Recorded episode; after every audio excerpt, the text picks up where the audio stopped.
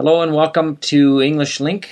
Here we are for another Olympic podcast. Hello there. Mark here with Steve again, Yep. as always.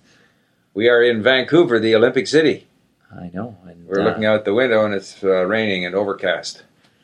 Which it started out the Olympics being rainy and overcast, uh, but then we had a great string there, about a week of sunny weathers. Unbelievably glorious weather. Mhm. And uh, Vancouver was a festival city like I have never seen. Mm-hmm.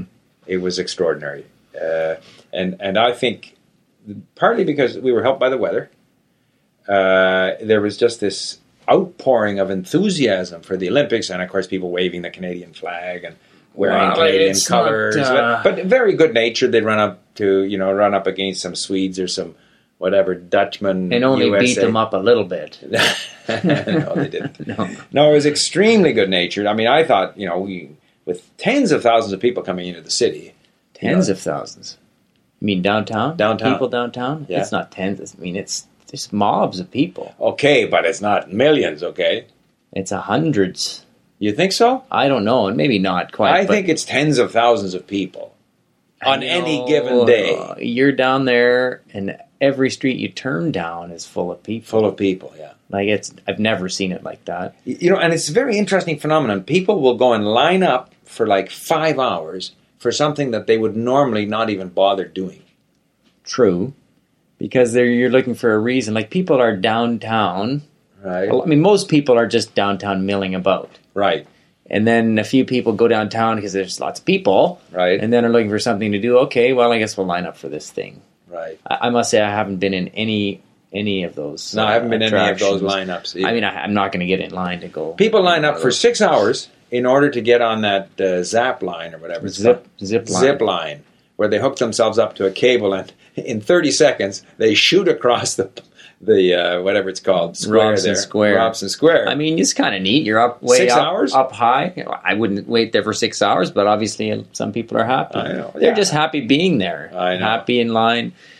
Uh, it's been amazing, and, and and it's not because we had the glorious weather. They were out there before the weather got right, got but nice. it was nicer with the nice weather. There were more people, yeah. Yeah. Although, and they're still out. It's not Yeah. like they they're not I out. I mean, it's No. every night. A lot of the, especially a lot of young people, they're just down there Oh, but they're all night. ages. Oh, oh, but the young people are there every night. They're every yeah. night, yeah. But uh, you know, I think the whole thing was worth it. I think the Olympics it's positive, and and I, I you know I said I might start a blog on this whole issue of, of you know national identity or whatever, but people feel positively about their country. It doesn't matter which country it is. hmm And uh, we were talking about the money that governments spend that they invest in training. Because, I mean, if you're going to be in any of these events, hmm bobsled, for example, Yeah, I mean, costs I a mean, fortune. Costs a fortune. Uh, but in all of them, in skiing, it's not like it used to be where you train, uh, you know, on weekends and expect to make it to the Olympics. I mean, it's a full time job, and you've Mm-hmm. Right. got every scientific evaluation instrument working for you, and God knows what Equipment and- equipment and stuff. And so, is it really worth it?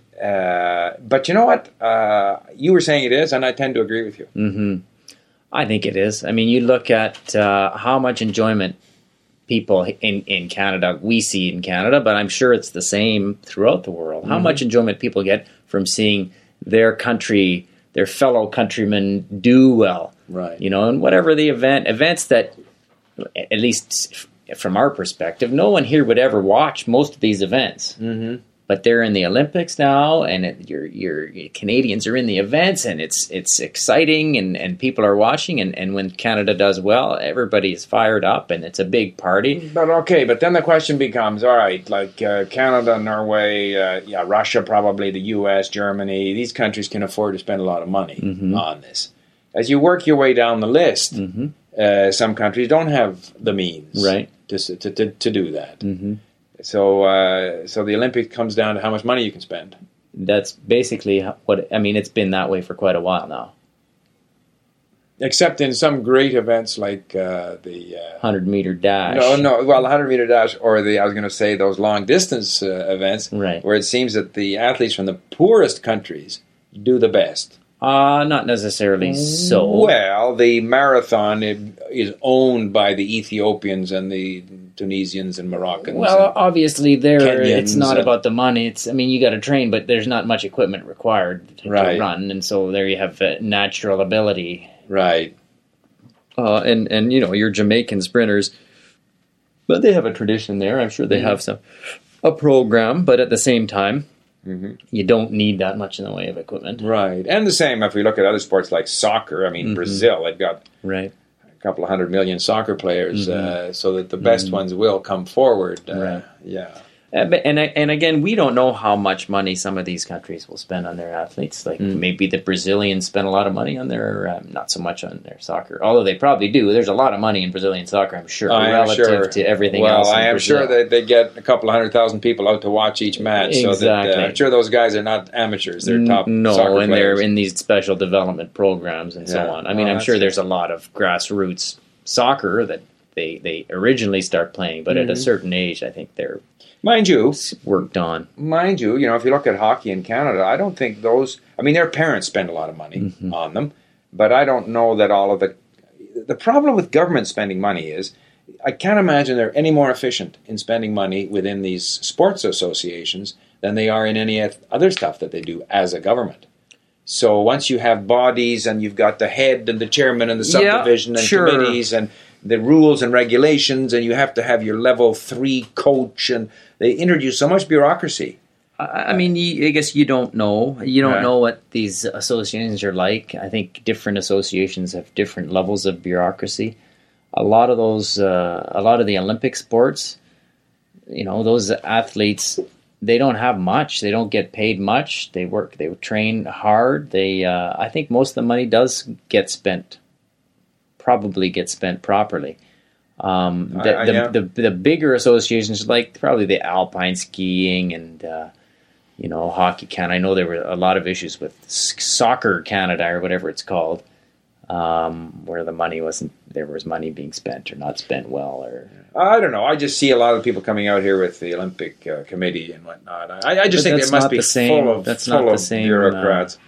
that's, Uh, that's another sure- issue though. This Yeah. whole issue of the Olympic whatever the I whatever they're called IOC. oh IOC International Olympic Committee members. Mm-hmm. I mean, you go to any venue, you see it in the hockey arena, and I guess. Uh, Kindry and the girls went to the figure skating last night, and, and there again, half the rink is taken up by s- this special section of seating for well, the press and the IOC. Mhm. A lot of t- a lot of the time, those seats are empty. They take up more room than the equivalent number of seats Mhm. outside that area. Like there's more space. There's a desk set up. Mhm. Uh, people come and come and go as they please. They obstruct seats alongside that viewing area because there's like a wall set up Mhm, mhm.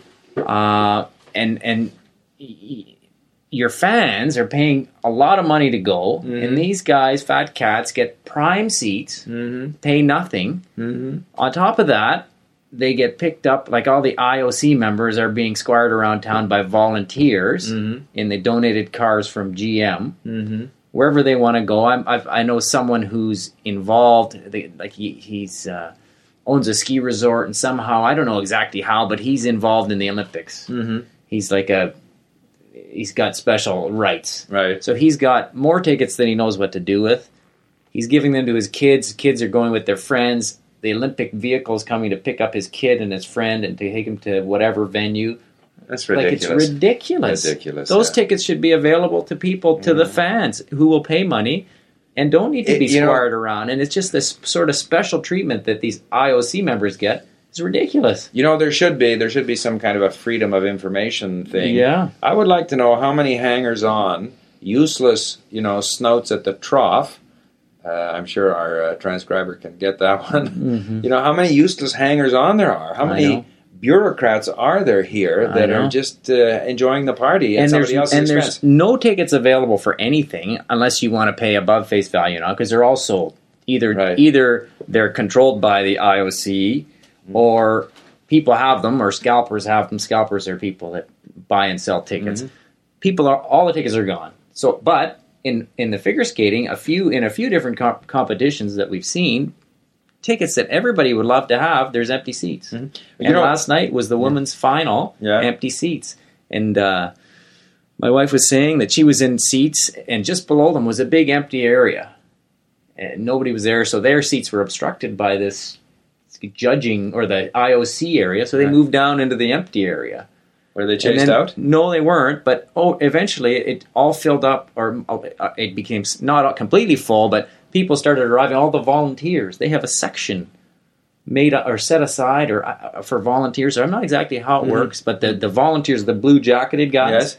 they can go to any event they want Right. because they're a volunteer. That means they're driving people around. in the Oh, okay, but the volunteers work hard. they do. They work hard. Like they But can the- be up moving garbage around at four in the morning. Right. those people, That's true. But they Right. can go to anything. right? um, and they can sit in any empty seat because Right. they want the seats taken. But the seats aren't taken because somebody has the tickets who's not interested in using them. Like Right. there's just a whole I lot know. of this kind of stuff going on, and there's people who would be dying to go and pay. And you know, I was talking to this uh, judge uh, who was actually Slovakian, and he was talking. We were talking about this, this incident, so called, where the Russian skater was very upset that he Oh, didn't yeah. win gold, and so this Slovakian, who in fact was a judge, and he was explaining to me why, according to the system in place, that they had mm-hmm. no choice but to rule the way they did, and so it mm-hmm. was a perfectly correct decision, even mm-hmm. though some people would prefer to see more, you know, quadruple whatever. But he was complaining that he he said at Torino uh, he could go to any event, whereas here he can only go to skating events. Like he is a judge, therefore Right. he's an official, and therefore he can go to any skating event, but he can't go and watch, uh, you know, uh, luge or, or downhill. And he was complaining that that uh, he was being restricted here. Did you say I can't go to any event unless I pay? well, no, no. I mean, I don't know what the deal is. He's probably not paid that much to be a judge, Well, maybe yeah. but uh, he was a very nice guy. Very yeah. nice guy. Plus, Yeah, they yeah. get to score and heap down on them by Well, everyone who doesn't get the result they were looking for. Well, I know it's a major political issue. Putin, I think, has declared Plushenko Well, the winner. You know, Well, I gotta say the Russians are uh, can't be too happy. You got to be crying in their vodka over They- there after their not. team's not doing well. Their hockey team got smoked by Canada in I the quarterfinals. they're not happy. They they certainly have their work cut out for them for Sochi because if they have these kinds of results in Sochi. hmm But I was listening to my Russian radio program, and yeah, I mean there are some issues. They said right away we're going to build ourselves a bobsled track in Sochi, and mm-hmm. we're the only ones who are going to use that bobsled track because it's laid down. And this is what the Americans did in Salt Lake, and this is what the Canadians did. Mm-hmm. And you you're only required Right. to allow other people access to it. So you got to hand it to the Germans. Apparently, everybody in the world trains in Germany. Mm-hmm. Six of the perhaps half dozen or the six of the ten tracks in the world are in Germany. Right. All the technicians, all the designers, everything related to bobsled is in Germany. Right. And everyone trains there. hmm But if you have your own track, then presumably you have an advantage. Now, is Uh, there not a track in Calgary or do, uh, from, Um, from the last there might the be. Olympics? Yeah, there probably is. But I guess the advantage is that you get to train all the time on your own track. Right. Although uh, th- there was uh, rather unfortunate, uh, what we would call yellow journalism out of the UK, where they were trying to blame the unfortunate, uh, you know, accident, uh, Mhm. deadly accident involving the Georgian uh, on Canada in some Mhm. way, which is a completely ridiculous. First of all, the track was designed by a German, hmm and then they were s- suggesting somehow that, that this guy, if he had had more experience, he had actually been down it 40 times, 26 times. 26 times, or whatever. Right. They're So- allowed at 40. They're allowed to go 40. He would- had been down 26 times already before Right. he uh, Yeah. So lost there's control. a lot of I mean, I think it's a, it was a totally freak thing. Freak things happen. And there's a lot of sli- sniping around, and, and I saw this sort of worst Olympics ever. The British were the first to say it, and of course that gets picked up right away. So uh, my Russian thing, they're saying the worst Olympics ever and stuff like that. Uh, I mean, I guess it depends on uh, your perspective. If you're a journalist and, and you got rained on, or your bus was late, then you get unhappy. But from the point of view of the average Vancouverite who's paying the bill here, Mhm. most of it, I think it's been a tremendous success. Well, I, and I think uh, you know there were some some early comments by the British press. I, I understand, um, but I think now I think the the perception is quite a bit different. I mean, people are saying this is one of the best ever, and I mean, as far as the the, the uh, you know support, community support, people getting excited, and the Olympic spirit. I mean, they say the only Olympics to rival it was the one in Australia, and that was Summer Olympics. So, I mean, there's a lot of positive things happening, and and I, I know I, I heard firsthand from one of the Swiss one of the players on the Swiss national team, Mhm. and I mean, he said he's been. This is the third Olympics. He was in Torino. He was in uh, Salt Lake, and he said like hands down, like it's it's a night and day. This is by far the best. But you know, I think it depends on again what sport you're in and what happened to you. Uh, certainly, from a hockey perspective, this Uh, is the best because you're staying in luxury apartments down on False Creek Right uh, with a bird's eye view of the mountains and the whole city. You're playing in In- a on the water, on and, the and water. You, you, the, the the hockey rinks around the corner, and it's an uh, NHL you- first world you're, class. you're yeah. downtown, right downtown Vancouver, and the and the athletes' village in Vancouver. They're basically they're million dollar condos on the waterfront. On, on No, the no, waterfront, I- I, mean that's what they are. Uh, But I gather the village in Whistler is not uh, Not as nice. It is a little more Spartan, more Right. along the uh, traditional lines, Right. more of an army barracks. And and the other thing is that some of the events. I mean, yeah, it was unfortunate with the weather conditions here at, at Cypress, Mm-hmm. and even some of the uh, cross country events. When I saw that Slovenian uh, cross country skier slide off the track down into a, a, a ravine, just about, and Yeah. she then had rib broken ribs and kidney damage or, or whatever, and she still f competed and won the bronze medal. amazing. But how can they have it so that you can just slide off the track and fall down this ravine? I don't know. I don't know either. don't so know. I, I think there were some technical issues. My biggest beef with the uh, VANOC, which is the Vancouver Organizing Committee, is that the, the whole what struck me as very arrogant. Like they chased some poor Greek who had a pizza parlor called Olympic Pizza, and he had to change his name. No, he didn't in the end. But that was a long time ago. too. Yeah, but they had a there's arrogance. I just felt that they were very pushy in their Yeah. whole approach. Anyway, that's anyway, I think we don't need to discuss the uh, nuts and bolts. Uh, no, it's, it's no. more about the competition. Well, There's that's been some right. great uh, Yeah, stories, and and just it's been lots of fun lots watching of fun. them. And then it's, it's extraordinary. For example, it was interesting watching the Chinese curlers because obviously curling is not a, a popular national pastime in China. right. It is in Canada. I mean, probably Canada has more people curling than anywhere else in the world. Every little I'm sure not like not probably but certainly by a factor of ten. you know, every little community and uh, has cur. I mean, curling is what you do in the winter, right? Right. But in China, they may be the only four curlers in China. I don't know. Yeah. And yet they are the world champions. hmm And I gather that they were uh, long distance uh, speed skaters. Oh, really? And of course, the Chinese government said, hey, you know, curling, there's a medal. We'll pick some people with some good athletic ability, hmm you know, and we'll train them. hmm And there they are, world champions. Yeah. Four of them. I understand that they uh, they spend the winter in Edmonton or something, and, and uh, Oh, sure. I mean, over here. yeah, they well- got to play against somebody. well, that's right. So if you pick people who have uh, this basic uh, athletic ability Right. and, and this, the right frame of mind, yeah. and they learn it, and then they come out here and they get some top flight competition, and um, there you are. They're they're Mm-hmm. Yeah, internationally competitive. hmm Next time, next thing you know, we'll have a, a curling team from Ethiopia. Yeah. You know, uh, spend a couple of winters in Edmonton, and uh, they're ready to go. It is a bit of a funny sport, really. As You know, sports go. Your mom is like totally into it now. Really? She's there watching now.